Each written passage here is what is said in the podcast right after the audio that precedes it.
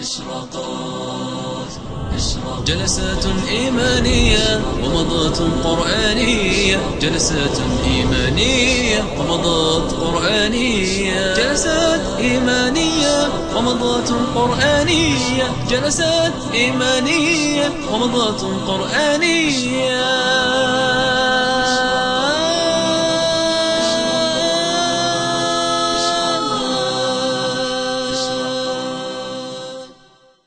سورة البروج. وسنأخذ نصف هذه السورة إن شاء الله أو بعضها ونكمل فيما يأتي. وهذا الاسم للسورة وهو البروج هو الموجود في المصاحف وغالب كتب التفسير. وقد ورد تسميتها في السنة بسورة السماء ذات البروج كما في مسند الإمام أحمد عن أبي هريرة رضي الله عنه. أن النبي صلى الله عليه وسلم صلى بهم العشاء فقرأ بالسماء ذات البروج. فسماها بالسماء ذات البروج مثل ما سبق معنا في السماء والطارق. وهذه السورة مكية باتفاق أهل التفسير كما نقل الاتفاق على ذلك الأئمة كالطبري والقرطبي والألوسي وابن عاشور وغيرهم. وواضح أيضا من سياق السورة وموضوعاتها أنها مكية. أما عدد آياتها فاثنتان وعشرون آية كما في المصحف. وليس في ذلك أيضا خلاف فيما أعلم إلا أن الرازي في تفسير مفاتيح الغيب ذكر أنها عشرون آية والأغلب أن هذا خطأ مطبعي لأن الطبعة المتداولة في أيدي الناس من كتاب الرازي طبعة سقيمة مليئة بالأخطاء والتحريف. وإلا فالصواب أن السورة اثنتان وعشرون آية ولا خلاف في ذلك. أما ما يتعلق بموضوع هذه السورة فهو موضوع متميز ولعلها من السور القليلة التي تكاد أن تكون مخصصة من أولها لآخرها لمعالجة قصة واحدة وهي في هذا تشبه سورة أخرى من الطوال وهي سورة يوسف. فنحن نجد في سورة يوسف عليه السلام أن الله عز وجل من أولها إلى آخرها جعلها مخصصة لسرد القصة والتعليق عليها وأخذ العبر منها. حتى ختمها بقوله سبحانه لقد كان في قصصهم عبرة لأولي الألباب. وهكذا سورة البروج فهي مخصصة لحادثة الأخدود والتعقيب والتعليق عليها وما يناسب من سياقها. فهي سورة متخصصة في هذا الموضوع وهذا الخبر. وهناك ترابط بين السورة وبين الجو الذي نزلت فيه. فإن قصة أصحاب الأخدود وإن اختلف العلماء والمؤرخون فيها إلا أن الأقرب والأرجح في روايتها أنها قصة وقعت في أطراف نجران واليمن وما حولها في منطقة المنطقة التي تسمى اليوم نجران حتى أنه يوجد مناطق تسمى عندهم بالأخدود الآن وقد يكون هذا الاسم مستحدث لكن غالب الروايات التاريخية تؤكد أن قصة أصحاب الأخدود حصلت في منطقة نجران وما حولها. وأيضا كان وقوعها تقريبا بعد الخمسمائة من الميلاد. يعني ربما في خمسمائة واثنين أو ثلاث وعشرين من الميلاد. أي أنها قبل حادثة أصحاب الفيل وقبل ميلاد النبي صلى الله عليه وآله وسلم. وهذا يجعل من المحتمل أن يكون بعض القصة قد وصل إلى العرب وتداولوه وعرفوه وأن يكون حديث القرآن عن هذه القصة هو لاستخراج العبر ولتصحيح الروايات التي غالبا ما تلتبس في هذه القصص. وقد ورد في صحيح مسلم عن النبي صلى الله عليه وسلم قصة الغلام والساحر والراهب وأن هذا الغلام قد يكون اسمه عبد الله تردد بين الساحر والراهب وأيهم آه، أصدق وأيهم أحب إلى الله سبحانه وتعالى وجعل الله له آية في الدابة التي ضربها فماتت وخرج الناس وانطلقوا يمشون في طريقهم. فهذا عالج آه، وزير الملك فشفي ثم علم به الملك وقرره على الشرك بالله سبحانه وتعالى فأصر هذا الغلام فقتله. بقول بسم الله رب الغلام. فآمن الناس كلهم وقالوا آمنا برب الغلام. فخد لهم أخاديد وحفر لهم في الأرض وعرضهم على النار فمن ارتد منهم ترك ومن أصر منهم على التوحيد أحرقه. وإن لم يكن في السياق النبوي نص على أن هذه هي قصة أصحاب الأخدود إلا أن السياق متقارب والأقرب أن الرواية واحدة. وعلى ما هو ظاهر من السياق.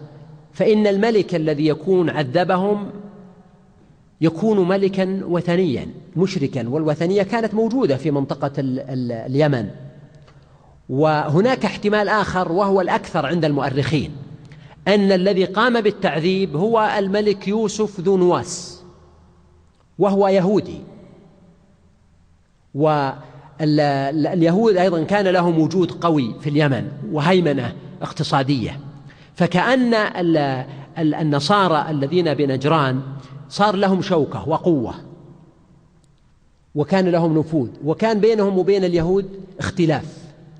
فكأنهم استنجدوا بالملك ذو نواس فأتى وأنجدهم وعرض المؤمنين على النار وأحرقهم.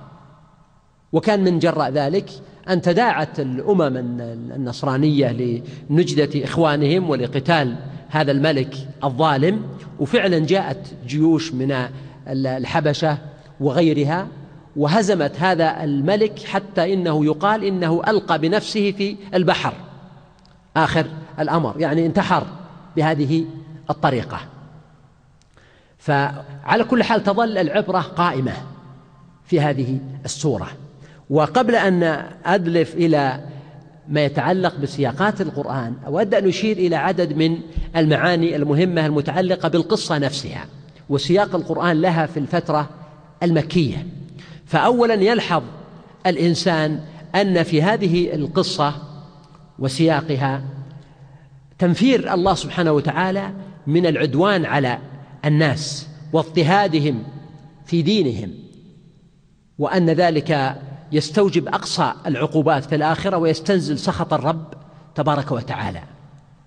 وفي مقابل هذا فإننا نجد أن دين الإسلام الذي بعث به محمد صلى الله عليه وسلم جاءت شريعته بقوله سبحانه لا إكراه في الدين وبقوله جل وتعالى ولو شاء ربك لآمن من في الأرض كلهم جميعا أفأنت تكره الناس حتى يكونوا مؤمنين؟ ولهذا لا يعلم في التاريخ الإسلامي على مدى يعني أربعة عشر قرنا أن المسلمين أكرهوا الشعوب على الدخول في الإسلام مع أنهم فتحوا بلدانا كثيرة وكان لهم الغلبة والقوة والسلطان إلا أنهم كانوا لا يكرهون أحدا ولا يضطهدونه في دينه. فعاش النصارى وعاش اليهود بل حتى الوثنيين على القول الراجح الذي هو مذهب الإمام مالك وغيره واختيار ابن تيمية أنهم في آه، عموم البلاد تؤخذ منهم الجزية مقابل حمايتهم والدفاع عنهم ولا يكرهون على الدخول في الإسلام. فهذه شهادة عظيمة أن الإسلام جاء لحماية حرية الفرد في اعتقاده ودينه وعدم السماح باضطهاد هؤلاء الناس أو تعذيبهم حتى تجد هذه الآية آه، سورة متخصصة لهذا الموضوع. آه، آه، يبقى أيضا ثمة عبرة أو درس آخر مهم في هذا السياق وهو أن السورة نزلت بمكة. ولا شك أن المسلمين كانوا في مكة مضطهدين ونحن نعلم أن منهم من قتل تحت التعذيب كما قتلت سمية وكما فعل بياسر وكما فعل بعمار وكما فعل بسلمان وكما فعل ببلال حتى إنهم كانوا يقولون له والجعل يمر من عنده هذا الجعل إلهك من دون الله؟ فيقول نعم. لما يفتدي منهم من الأذى والتعذيب. وبلال رضي الله عنه كان يضرب ويقول أحد أحد في حر الرمضاء. وقد تجاوز أولئك المشيخة من قريش والملأ. تجاوزوا القيم العربية التي كانوا يفتخرون بها من الكرم والعدل وحفظ الجوار والإعراض عن الأذية تسلطوا حتى على النساء. مثل ما نجد في عدد من الحالات ومنها قصة سمية حيث ضربها أبو جهل في آه، موضع العفة منها بسهم وقتلها. فهنا تجد أن هذه السورة جاءت سلوانا للمؤمنين. وجاءت تهديدا للكافرين. وجاء فيها مضرب المثل لأمم من قبل مثل ما نجد تماما في القصة التي رواها البخاري رضي الله عنه عن صهيب قال شكونا إلى رسول الله صلى الله عليه وسلم وهو متوسد بردة له في ظل الكعبة. فقلنا يا رسول الله. عن خباب الحديث عن خباب. فقلنا يا رسول الله ألا تدعو لنا؟ ألا تستنصر لنا؟ فقال صلى الله عليه وسلم قد كان من كان قبلكم. يؤتى بالرجل منهم فيحفر له في الأرض فيجعل فيها ويؤخذ بالمنشار فيشق ما بين رأسه وعظمه باثنين ويشق ما بين عصبه وعظمه من لحم لا يصده ذلك عن دينه. ثم قال صلى الله عليه وسلم والله ليتمن الله هذا الأمر حتى يسير الراكب من صنعاء إلى حضرموت لا يخاف إلا الله والذئب على غنمه. إذا هذا نوع من التسلية وضرب المثل وضرب القصة. وهذا درس لا بد منه لأن سنة الله سبحانه وتعالى اقتضت أن البشر لا يزالون مختلفين وأنه يوجد في كثير من الأحيان من بل في الغالب ممن له قوة وله سلطان وله نفوذ من ينسى أمر الآخرة ولا يقيم وزن حتى للحريات والعدالة. وإن تكلم بها. ونحن نجد اليوم مثلا آه الإدارة الأمريكية وكيف تتكلم عن الحرية. وكل يوم تطلع فضيحة جديدة من ممارسات في العراق. آخرها قبل أيام في العدوان على الموتى. أن عسكريا أو جنديا وجد عراقيا مضروبا بالرصاص في سيارته وهو ميت. فجلس يهزه وهذا مصور ويقول لا بد أن يؤدي لي التحية. فوصل العدوان تجاوز العدوان على الأحياء إلى العدوان على السجناء والأسرى بألوان الممارسات الجنسية والابتزاز وغيره إلى العدوان على الموتى أيضا إلى القتل حتى في الأماكن المقدسة والمساجد كما سجلت ذلك عدسات التصوير. فجرت حكمة الله سبحانه وتعالى ألا يخلو الزمان وألا تخلو الأرض من أمم لها سلطة وقوة. وليس عندها عدل ولا ميزان ولذلك تعتدي وتظلم وتبطش. فهنا يكون درس الصبر والتصبر والتوكل على الله سبحانه وتعالى وانتظار الفرج درسا لا بد من تلقيه. وهذا هو ما تومي إليه هذه السورة والحديث ومثلها كثير. حتى في قول الله سبحانه وتعالى لرسوله صلى الله عليه وسلم فإما نرينك بعض الذي نعدهم أو نتوفينك. يعني الأمر محتمل أن يرى ما وعد صلى الله عليه وسلم أو أن يتأخر ذلك عن حياته ويحدث فيما بعد. فهذا ملحظ مهم جدا. وأعني به أن هناك أحوال من العدوان ومن الظلم ليس للإنسان فيها يد يتسلط عليك أحد حتى إذا تجاوزنا قضية التسلط العام الذي تمارسه سلطة ذات قوة ونفوذ كما قال الله سبحانه وتعالى عن فرعون وفرعون ذي الأوتاد إذا تجاوزنا هذا نجد أنه حتى على صعيد الفرد لا يخلو المؤمن من أن يجد من يؤذيه. حتى ورد في بعض الآثار أنه لو كان المؤمن في رأس جبل لقيض الله له منافقا يؤذيه. وكما قيل وما ولست بلاج من مقالة شانئ ولو كنت في كهف على جبل وعري فلا بد أن يبتلى الإنسان حتى لو كان الإنسان يمشي على طريقه المستقيم ولم يؤذي أحدا ولم يتعدى حدوده ولم يظلم ولم يعتدي. وهو إنسان يعني قد يتنازل عن بعض حقه ولكن مع ذلك يسلط عليه من جار أو زميل أو رئيس. أو مرؤوس أو قريب أو زوج أو ما أشبه ذلك. فهذه سنة الله سبحانه وتعالى في الحياة. وفي مثل هذه الأحوال سواء كانت أحوالا فردية أو جماعية أو أممية تأتي دروس الصبر ودروس العزاء في القرآن الكريم.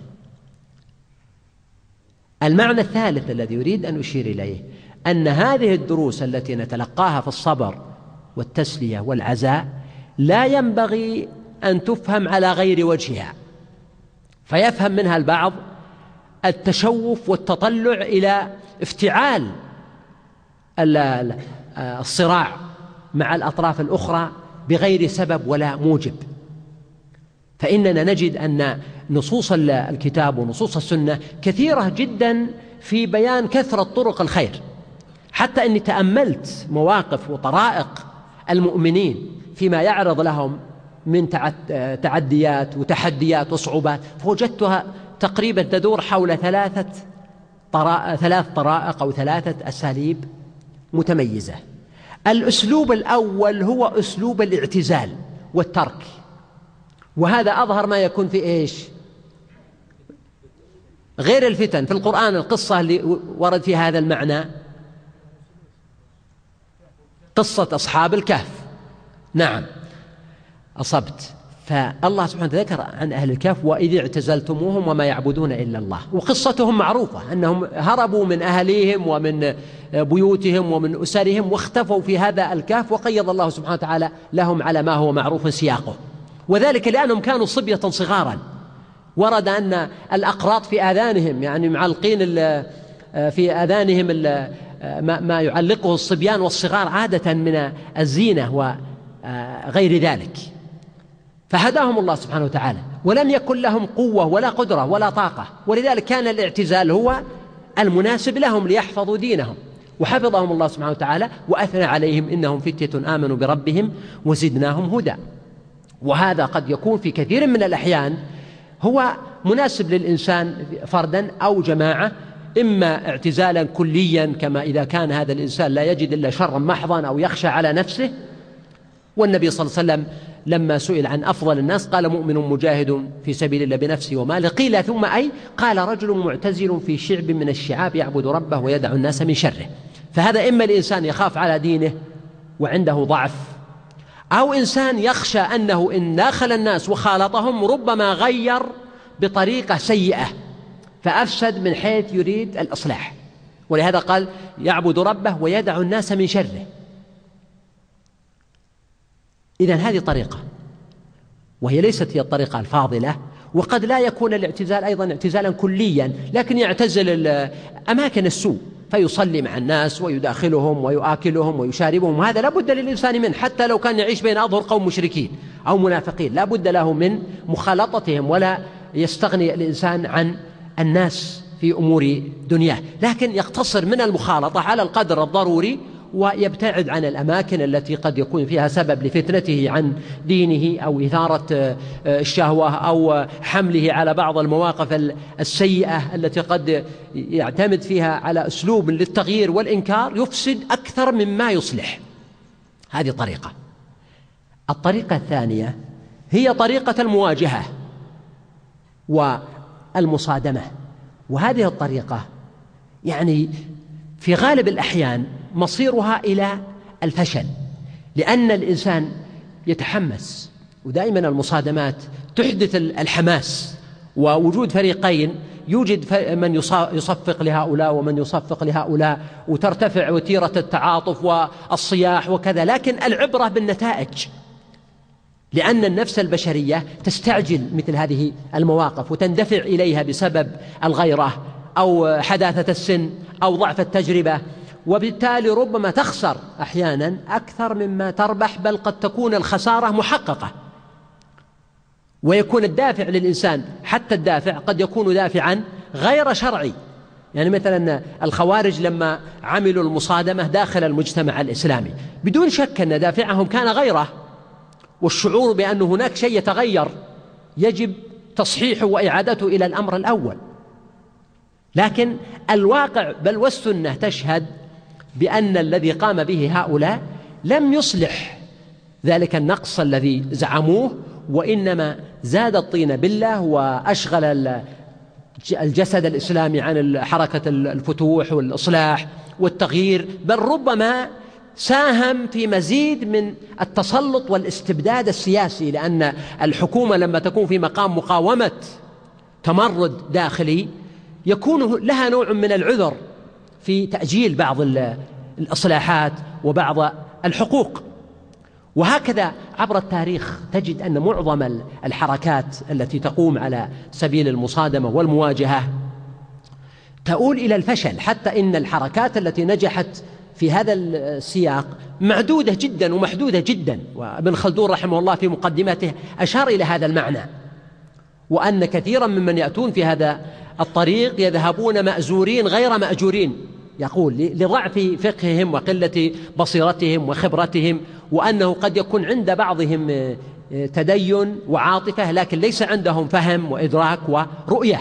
وأنا أزعم أن كثيرا من المجموعات الإسلامية اليوم التي وجدت وتكونت آه، ربما داخلها نوع من روح الصراع فأصبحت تأنس بالصراع والمقاومة. وهذا يتجاوب مع شيء نفسي. حتى إننا الآن لو قلنا لكم مثلا أن آه، خطأ وقع أو أن الجريدة الفلانية نشرت كذا أو المجلة أو القناة تسارع الناس إلى هذا الموضوع وربما تسارعوا حتى في آه، المواجهة معه والإنكار والمتابعة وغير ذلك. لكن لو طلب من الناس فعل خيري إصلاحي يكون فيه إنقاذ بعض الناس أو دعوة قد لا يكون الحماس بنفس القدر. فهذا مأخذ تربوي يجب أن يتفطن له. وهنا قد يقول قائل هل معنى ذلك أننا نبطل الصراع؟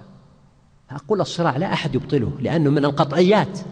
وحتى لو أنت أبطلته خصومك لا يبطلونه. ونصوص الكتاب والسنة في أخبار الأنبياء مع أممهم نصوص أحداث التاريخ بل أحداث الواقع. إذا فرق بين فكرة إلغاء الصراع التي لا أحد يفكر فيها لا من المسلمين ولا من غير المسلمين وبين أن يتولد عند بعض الأخيار فكرة تأجيج الصراع أو استدعاء الصراع أو افتعاله أو السعي إليه بين الأمرين فرق.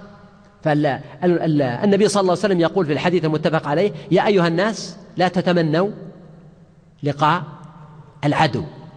هذا القدر من الحديث فيه إشارة إلى عدم السعي والمبادرة إلى افتعال الصراع في غير محله وفي غير أوانه. ثم قال فإذا لقيتموهم فاصبروا. هنا إذا أصبحت المعركة مفروضة على المسلمين هذا أمر آخر عليهم أن يصبروا وألا يفروا. وهذا معنى آه، عظيم لأن آه، يعني آه، كما يقول الشاعر يقول فما كل على الصبر يصبر. يعني الناس ليس لديهم إمكانية صبر طويل جدا على امتدادات في صراعات ومعارك وحروب وفقدان الأنفس والأرواح إلى غير ذلك. فالأمر يتطلب يقظة ويتطلب حكمة. ولذلك ينبغي أن, أن نراعي أن التضحية مطلوبة لكن قبلها الحكمة والفهم والفقه الذي يعلم أين يضع التضحية. آه الأمر الثالث أو المنهج الثالث هو آه محاولة المدافعة كما سماه الله تعالى في القرآن ولولا دفع الله الناس بعضهم ببعض كما في سورة البقرة وكما في سورة أيضا الحج. المدافعة من خلال دفع قدر الشر بالخير وقدر المعصية بالطاعة وقدر الشهوة بالتقوى وقدر الشبهة بالعقل وقدر التفرق بالوحدة وقدر الضلال بالهدى وبذل الممكن والمستطاع في ذلك في مصالح الدين ومصالح الدنيا. وهذا الواقع أنه حتى الأنبياء عليهم الصلاة والسلام كانوا يتطلعون إلى هذا المعنى. موسى صلى الله عليه وسلم كان يقول لفرعون وقومه وإن لم تؤمنوا لي فاعتزلون والآية الأخرى أن أرسل معنا بني إسرائيل ولا تعذبهم. خلي بيني وبينهم. اتركني وشأني أدعو قومي من بني إسرائيل. وشعيب عليه الصلاة والسلام كان يقول وإن كان طائفة منكم آمنوا بالذي أرسلت به وطائفة لم يؤمنوا ف فاصبروا حتى يحكم الله بيننا وهو خير الحاكمين. محمد صلى الله عليه وسلم ماذا كان يقول لقريش؟ كان يقول خلوا بيني وبين سائر العرب فإن ظهرت فعزي عزكم ونصري نصركم وأنتم أسعد الناس بي وإن قتلت فقد كفيتموني بغيركم ولكنهم أبوا. إذن فكرة المدافعة مخالطة الناس والصبر على أذاهم كما عبر النبي صلى الله عليه وسلم في حديث ابن عمر عند أهل السنة وهو حديث صحيح. المؤمن الذي يخالط الناس ويصبر على أذاهم خير من الذي لا يخالطهم ولا يصبر على أذاهم وهنا أود أن أشير إلى معنى مهم جدا ويخفى على الكثيرين. لو سألنا أي هذه الطرق أمر وأشد على النفس وأكثر تضحية؟ أيها؟ ها؟ نعم الثالثة. مع أنه قد يبدو في نظر الناس أنه لا الثانية. نعم الطريقة الثانية فيها أحيانا إزهاق للأرواح وما أشبه ذلك. لكن الطريقة الثالثة أشق. لأنها تتطلب من الإنسان صبر ومصابرة وطول نفس وأحيانا قد لا يرى الإنسان نتائج قريبة والإنسان خلق عجولا فهذا كثير ما تجد أن الناس يقول لك مثلا حصل كذا وقتل الناس في العراق وقتل الناس في فلسطين ووقع كيت وكيت ونحن نتفرج. هذا نوازع النفس الإيمانية ولا شك الغيورة. ولكن هذا النوازع المجردة ليس بالضرورة أنها تؤتي أكلها وتعطي نتيجتها ما لم تكن محكمة بعقل ورأي وإدراك ومعرفة أين يضع الإنسان نفسه وأين يقدم تضحيته ومتى يقدم ومتى يحجم. فالطريقة الثالثة أصعب وأشق على النفس لأنها تطلب صبرا طويلا وصبرا جميلا كما أمر الله نبيه محمد صلى الله عليه وسلم. ولأن الإنسان أحيانا قد يجد الابتلاء والامتحان حتى من بعض الأخيار الذين لا يدركون هذه المعاني البعيدة ويكونون في عجلة من أمرهم. وإذا كان النبي صلى الله عليه وسلم يقول للصحابة الذين جاءوه في مكة قال لهم ولكنكم إيش؟ تستعجلون. فماذا يمكن أن نقول عن أنفسنا وعن كثير من شباب الأمة أنهم يستعجلون فيحتاج الأمر هنا إلى هداية النبي صلى الله عليه وسلم وحكمته وبصيرته والتأسي في بالصبر والمصابرة بحيث أنه يكون الناس في الميدان وفي المجتمع ويصلحون قدر المستطاع ويصبرون ويصابرون ويتقوا الله عز وجل بقدر ما يملكون.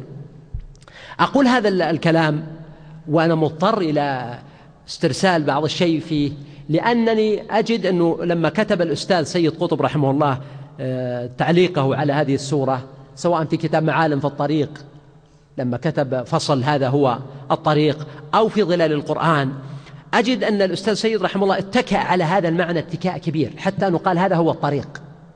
وأن هذا المسلك ربما أفرز عند بعض الناس شعروا أو لم يشعروا أن آه، فعلا القضية هي قضية آه، يعني ابتلاء وإيذاء وصبر.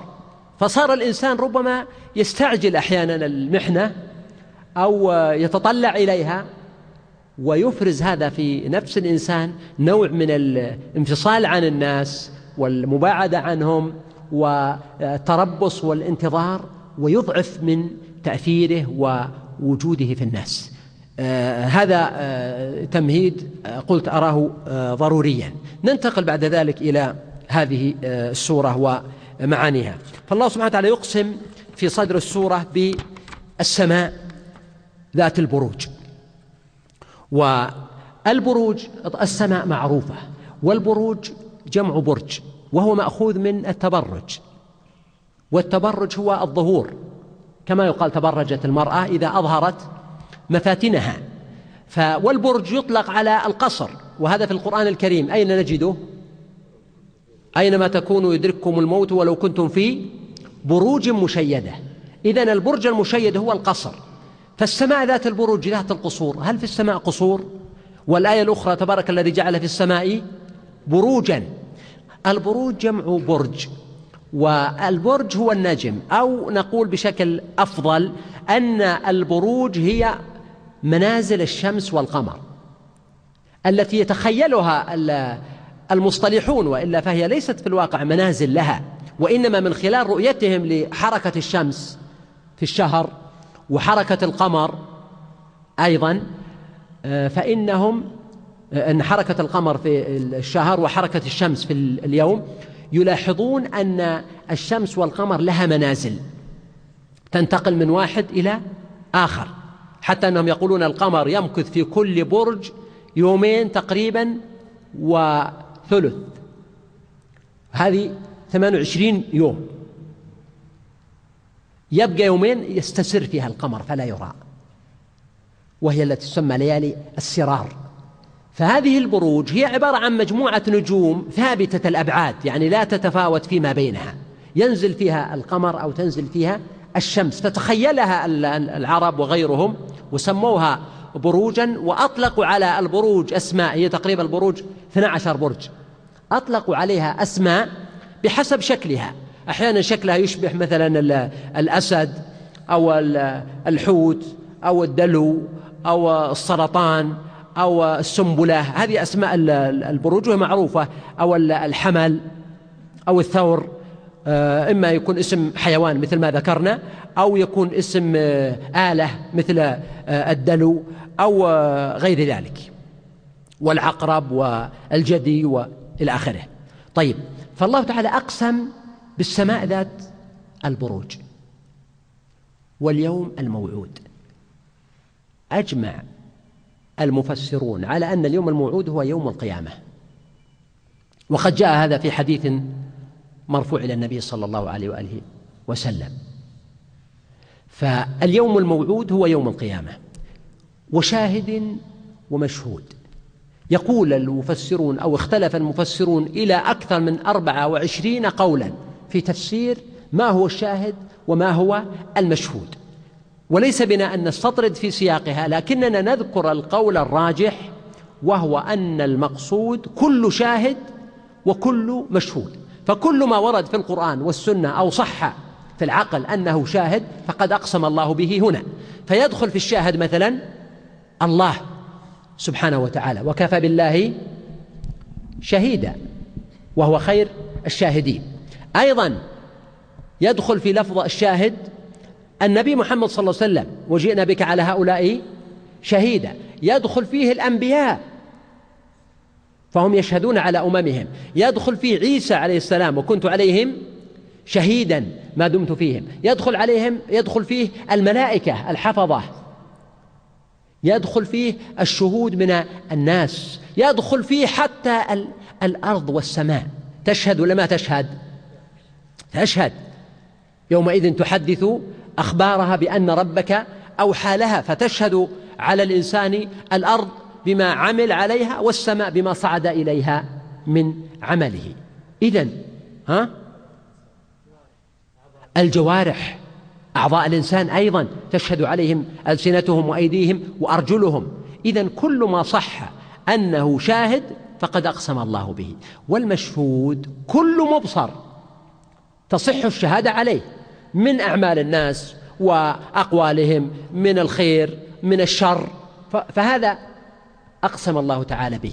ومن هنا تجد أن هذا القسم فيه معنى عظيم مناسب للقصة.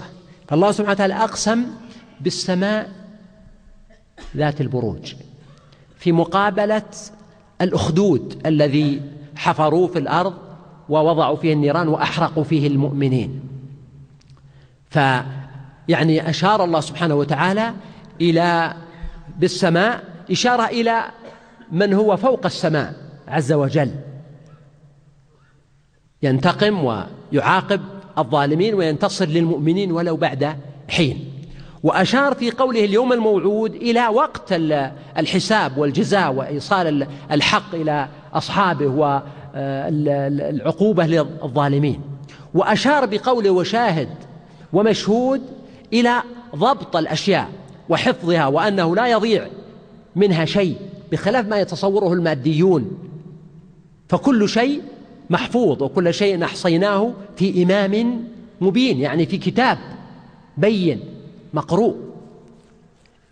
فأقسم الله تعالى بهذه المعاني الثلاثة بالسماء ذات البروج وباليوم الموعود وبالشاهد والمشهود أقسم على معنى وهو على الراجح وهو قوله قتل أصحاب الأخدود.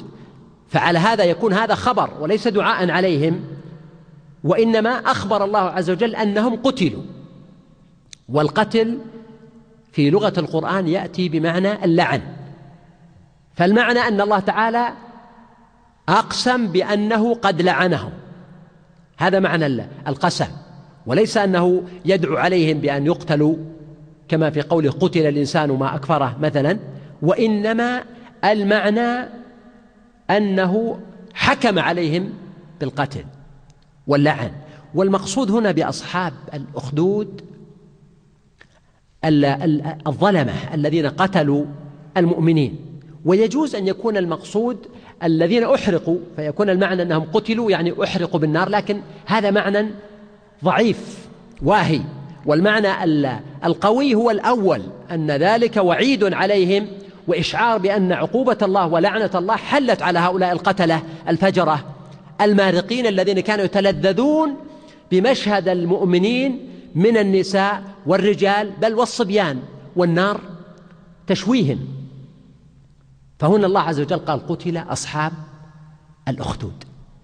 وهذه الحادثة كما ذكرت حادثة بشعة. لأن التعذيب بالنار من أبشع ألوان التعذيب ولهذا توعد الله بالكافرين يوم القيامة. وأنت لو رأيت صور بعض الناس الذين أصابتهم النار بالخطأ وأحرقت وجوههم أو أجسادهم لرأيت مشهدا يقشعر منه البدن حتى لا يطيق الإنسان العادي رؤيته. يرى هذا الجسد المتهتك لأن الجلد سبحان الله هو موضع الإحساس. فإذا تسلطت عليه النار أصبح الإنسان يتألم من كل مكان. ولهذا قال ربنا سبحانه كلما نضجت جلودهم بدلناهم جلودا غيرها ليذوقوا العذاب. فهذا الحدث مشهد بشع وهائل وخطير وحادث مروع مروع فعلا. لكن السياق يضع في وضعه الطبيعي. لأن الله سبحانه وتعالى ربطه بالزمان وبالمكان. فلما ذكر الله تعالى السماء ذات البروج كأن السياق يقول ارفع رأسك وانظر إلى ما عن يمينك وشمالك وأمامك ووراءك وفوقك من آيات الخلق والإبداع فلا يكن نظرك فقط مقصورا على حادثة معينة أو مصيبة أو نازلة بحيث أن هذه المصيبة قيدت الإنسان وعوقت وأصبحت تشل تفكيره وعمله. لا. فأعطانا الله سبحانه وتعالى في السياق امتداد أسميه امتداد في المكان بالإشارة إلى سعة خلق الله وعظمة خلق الله وما في هذا الخلق من آيات الإبداع والقوة والإعجاز لأن الإنسان إذا ركز أحيانا تركيز شديد على موقف معين قد يصعب عليه فهمه أو إدراكه أو معرفة الحكمة من ورائه. فإذا نظر إلى الخلق اعتدل أمره. كذلك أعطانا الله سبحانه وتعالى في السياق امتدادا آخر أسميه امتداد زماني. في قوله واليوم الموعود. بمعنى أن هذا الحادث الذي وقع قد يكون استغرق يوم أو يومين أو ثلاثة أيام لكن كم الدنيا منذ أن خلق الله الدنيا إلى أن يرث الله الأرض ومن عليها؟ وأيضا كم الدنيا بالنسبة للآخرة وما متاع الحياة الدنيا في الآخرة إلا قليل.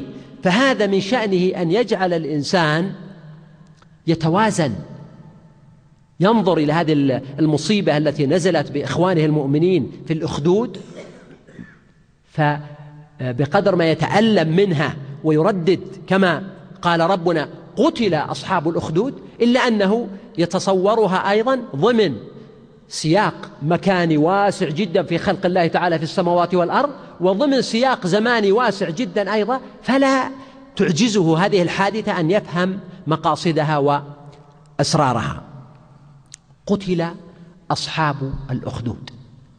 والله عز وجل نسبهم إلى الأخدود لأنهم هم الذين حفروه وكأن هذا هو المجد الذي يمدحون به. إذا مدح الناس مثلا بالكرم والجود والفضل أو حتى مدحوا بالقوة والبناء والإعمار فإن هؤلاء مدحوا بالأخدود أنهم حفروا الأرض وأوقدوا فيها وأحرقوا الناس. على سبيل السخرية بهم. والأخدود معروف وهو الشق في الأرض. ثم قال سبحانه النار ذات الوقود. وهنا الله عز وجل قال الأخدود النار. يعني الأخدود ليس هو النار وإنما الأخدود هو الحفر ووضعت فيه النار لكن كأن هذه الأخاديد ملئت نيرانا فصارت النار بدلا من الأخدود. الأخدود النار ذات الوقود إشارة إلى عظيم السعير والإحراق وقوة آلة الوقود الذي وضع في هذا الأخدود. ثم قول سبحانه النار ذات الوقود إشارة إلى أن وقودها لا ينطفئ يعني كان هناك استعداد بحيث أنه تظل هذه النار متلهبة متلهفة متوقدة طيلة ما ثمة حاجة إليها لإحراق وقتل هؤلاء المؤمنين بمثل هذه الطريقة البشعة الفاجعة. قال الله سبحانه إذ هم عليها قعود. إذ هم عليها. كأنك تراهم الآن أمامك. من هم؟ هم أصحاب الأخدود. ذو نواس وأعوانه الذين أوقدوا النار. فالله سبحانه وتعالى يقول إذ هم عليها قعود. يعني عند النار. كأنما هم في حالة استعراض عسكري. صفوا كراسيهم وأجهزتهم وصولجانهم يتفرجون ويتمتعون. وهذا في عدة معاني. المعنى الأول إشارة إلى أنهم هم الذين تولوا كبر العمل بأنفسهم وبطوعهم واختيارهم وليس هذا العمل مجرد حادث عرضي كما يقال أو أنه تصرف من بعض الفئات وإنما هم عن عمد وقصد ومباشرة قاموا بهذا العمل. ثم في إشارة إلى الجحود والقسوة والغلظة التي في قلوبهم إلى حد أنهم يرون هذا المشهد فلا تلين قلوبهم ولا ترق بل بلغ فيهم الوقاحة والعنف إلى أن يقفوا ليتفرجوا ويتمتعوا على المؤمنين وهم يعذبون إذ هم عليها قعود. قال سبحانه وهم على ما يفعلون بالمؤمنين شهود. إذن هم شهود على من؟ على أنفسهم. فهم يشهدون الموقف شهود يعني من معانيها حضور وهم أيضا يشهدون على أنفسهم فهذا يتناسب مع قول وشاهد ومشهود. فهم الآن شهود على أنفسهم في الدنيا وهم شهود على أنفسهم يوم القيامة. وحينما قال الله سبحانه وتعالى وهم على ما يفعلون بالمؤمنين.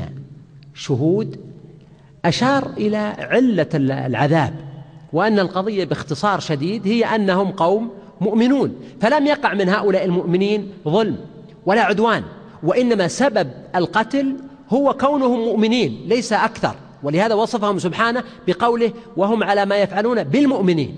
وجاءت الآية الثانية تؤكد هذا المعنى في قوله وما نقموا منهم إلا أن يؤمنوا بالله العزيز الحميد. ما نقموا ما غضبوا أو أخذوا عليهم أو آخذوهم بشيء من أمر الدنيا لا.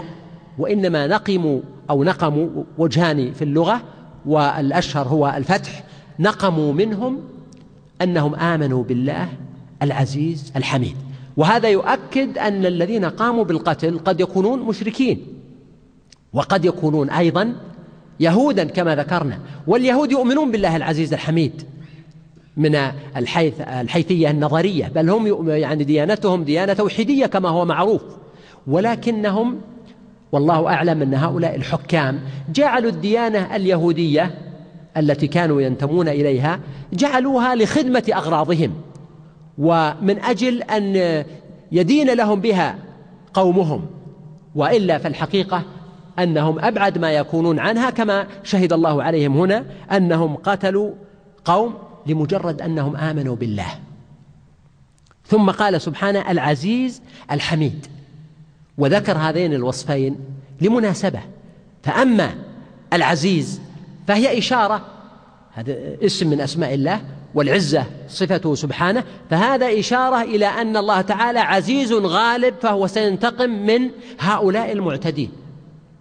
وأما الحميد فمن معانيها المحمود أو الذي يحمد عباده أيضا على الخير. إذن هو سبحانه سوف يكافي ويجازي هؤلاء المؤمنين على إيمانهم وعلى صبرهم.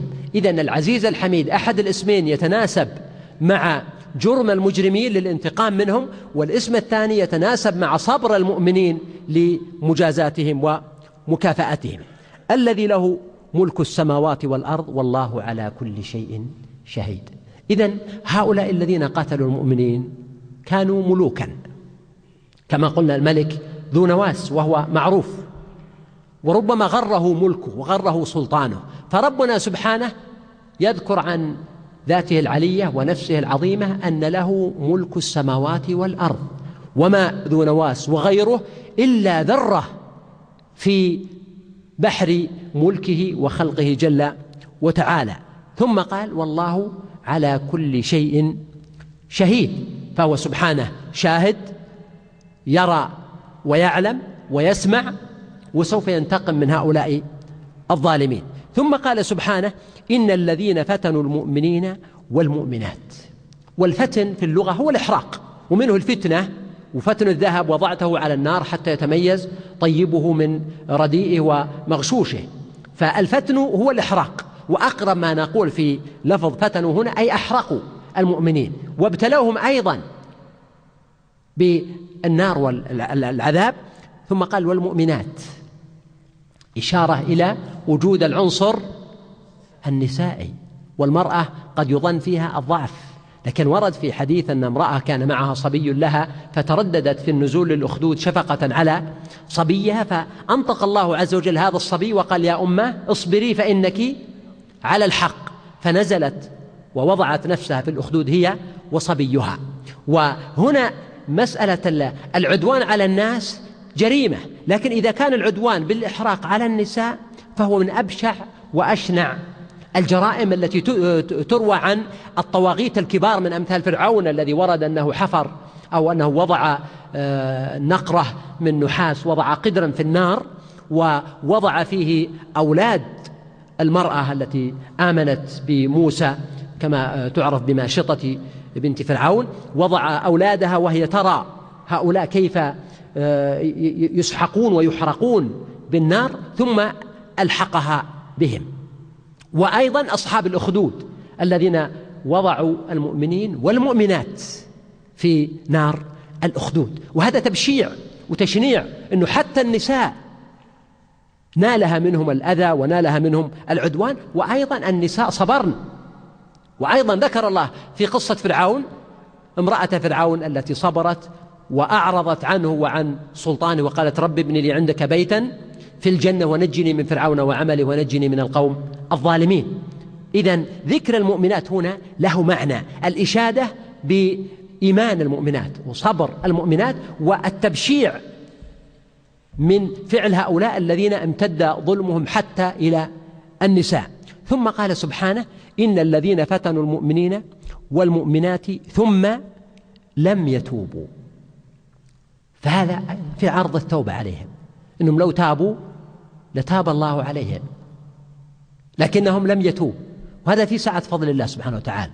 كما قال الحسن البصري يعني قوم أحرقوا المؤمنين وكفروا بالله. ثم الله تعالى يعرض عليهم التوبة ثم لم يتوبوا. فلو تابوا بعدما فعلوا الذي فعلوه لتاب الله عليهم. وهذا في فتح الباب. حتى لزعماء قريش الذين كان القرآن ينزل عليهم وحتى للناس. وأنت تستغرب أن بعض المؤمنين الآن قد يقع في ذنب ثم يحيط به اليأس حتى يقول لا يغفر الله لي. وهذا والعياذ بالله قنوط من رحمة الله ويأس من روح الله. ولا ييأس من روح الله إلا القوم الكافرون ولا يقنط من رحمة ربه إلا الضالون. وأما المؤمن العارف بربه فإنه يتمدح يمدح ربه باسمه الرحمن الرحيم بسم الله الرحمن الرحيم. فيتعلم معنى رحمة الله ولا ييأس من روح الله عز وجل ويكرر الندم والتوبة ويتقرب إلى ربه. فهنا قال ثم لم يتوبوا. ويؤخذ من هذا السياق أن حتى القاتل له توبة قاتل النفس. وهذا وقع فيها خلاف ونقل عن ابن عباس أنه لا يرى لقاتل العمد توبة وهو ليس بصحيح. بل, بل المشرك لو تاب تاب الله عليه الساحر لو تاب تاب الله عليه القاتل لو تاب تاب الله عليه. وإنما نقل عن ابن عباس ربما في سياق خاص كما نقل أنه جاءه رجل تنقدح من عينيه الشرر وهو يسأله هل للقاتل توبة؟ فربما ظن ابن عباس أن هذا الرجل يهم أن يقتل رجلا ثم يتوب بعد ذلك فقال له لا حتى يزجره ويردعه عن الفعل. أما لو أن إنسانا قتل وتاب إلى الله فإن الله يتوب عليه والنص في القرآن واضح هنا وأيضا في سورة الفرقان والذين لا يدعون مع الله إلها آخر ولا يقتلون النفس التي حرم الله إلا بالحق ولا يزنون إلى قوله سبحانه إلا من تاب. إذا من تاب من الشرك أو من القتل أو من الزنا أو من غيرها من الذنوب؟ تاب الله عليه. وليس هناك ذنب لا يقبل التوبة. وقصة الذي قتل مئة نفس آه، معروفة أيضا وهي في الصحيح. ثم هنا قال سبحانه فلهم عذاب جهنم ولهم عذاب الحريق. فما هو الفرق بين عذاب جهنم وعذاب الحريق؟ بعضهم يقولون أن النار التي أحرقوا بها المؤمنين ارتفعت وامتدت وأتت عليهم. وهذا ليس ببعيد ولا غريب. ولكنه ليس يثبت بالأسانيد الصحيحة. فيبقى الاحتمال الآخر وهو الأقوى عندي أن المعنى مضاعفة العذاب لهم في الدار الآخرة. وهذا معروف في القرآن أن الله سبحانه وتعالى يبين في القرآن أن الكافرين تتفاوت عقوباتهم في الآخرة ليسوا سواء. مثل قوله سبحانه الذين كفروا وصدوا عن سبيل الله. يعني هؤلاء كم جرم عملوا؟ جرمين. الأمر الأول الكفر والأمر الثاني أنهم مارسوا الصد عن سبيل الله. قال زدناهم إيش؟ عذابا فوق العذاب بما كانوا يفسدون. إذن زادهم الله تعالى عذابا فوق العذاب لأنهم أضافوا إلى الكفر الصد عن سبيل الله. فالكافر الذي هو كافر بنفسه ولا يدعو إلى كفره أقل عذابا من الكافر الداعي. وهكذا هنا هؤلاء لم يكتفوا بالكفر ولا بالصد عن سبيل الله بل بأبشع صورة من صور الصد وهي إحراق المؤمنين. فناسب أن يقول لهم عذاب جهنم ولهم عذاب الحريق.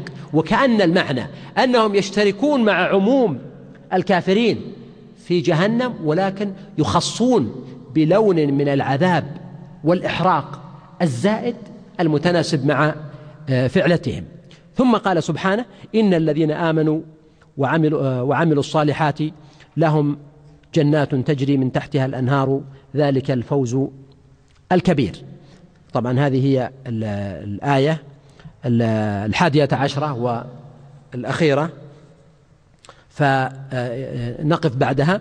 فبعدما توعد الله سبحانه وتعالى هؤلاء الكافرين أو وعد المؤمنين سواء ممن أحرقوا أو من غيرهم وعادة القرآن أنه يأتي بالترغيب والترهيب في سياق واحد وهذا من معاني كون القرآن مثاني. الله نزل أحسن الحديث كتابا متشابها مثاني يعني تعاد فيه المعاني ويقرن بعضها إلى بعض فإذا ذكر النار ووعيدها ذكر الجنة ووعدها. فهنا قال سبحانه إن الذين آمنوا وعملوا الصالحات وأول من يدخل في هذا المعنى في السياق هم المقصودون بالسورة من المؤمنين الذين صبروا وصابروا صبروا ابتغاء وجه ربهم. فيقول سبحانه لهم جنات تجري من تحتها الأنهار.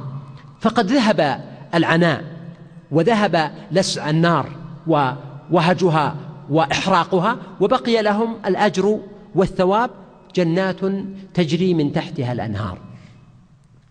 جنات مقابل النار التي أحرقوا بها في الدنيا وتجري من تحتها الأنهار. وإن كان هذا معنى متكررا في القرآن كثيرا وهي كما قال سبحانه أنهار من ماء غير آس وأنهار من لبن لم يتغير طعمه وأنهار من خمر لذة للشاربين وأنهار من عسل مصفى.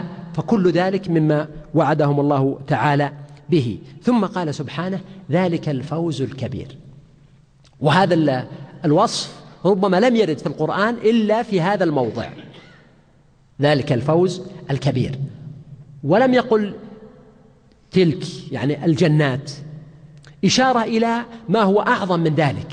فإن الله تعالى وعدهم الآن بالجنة فيها ما لا عين رأت ولا أذن سمعت ولا خطر على قلب بشر بل إن النعيم المعنوي في الجنة أعظم من النعيم الحسي. ولهذا في سورة التوبة لما ذكر الله سبحانه وتعالى آه، الجنة قال ورضوان من الله أكبر. فرضوان الله الذي يحله عليهم يوم القيامة في الجنة وسماعهم لكلامه سبحانه ومتعتهم ولذتهم برؤية وجهه الكريم هي أعظم من ألوان النعيم الأخرى. ولهذا كان النبي صلى الله عليه وسلم في دعاء يقول أسألك لذة النظر إلى وجهك الكريم والشوق إلى لقائك. فمن هنا قال سبحانه ذلك الفوز الكبير أي العظيم. والفوز هو حصول المطلوب وزوال المرهوب. وفي هذا اللفظ سر عظيم لأن الذي يعلمه الناس أن الملك ذا نواس أحرق هؤلاء المؤمنين وانتهوا. ففي بادئ الأمر تعتبر هزيمة في نظر الناس لأنهم قوم تسلط عليهم وأوذوا واعتدي عليهم وانتهى أمرهم. والذي شهدهم في ذلك الموقف ربما شهد شيئا هائلا بشعا. لكن القرآن الكريم سجل ربنا سبحانه وتعالى فيه أن هذا ليس هو الوجه الصحيح وإنما هؤلاء حصلوا على الفوز الكبير فذهبت أرواحهم إلى الجنة والرضوان بخلاف أولئك الذين أحرقوهم وانتصروا في بادي الأمر وظاهر الأمر عليهم فإنهم في النار لهم عذاب جهنم ولهم عذاب الحريق.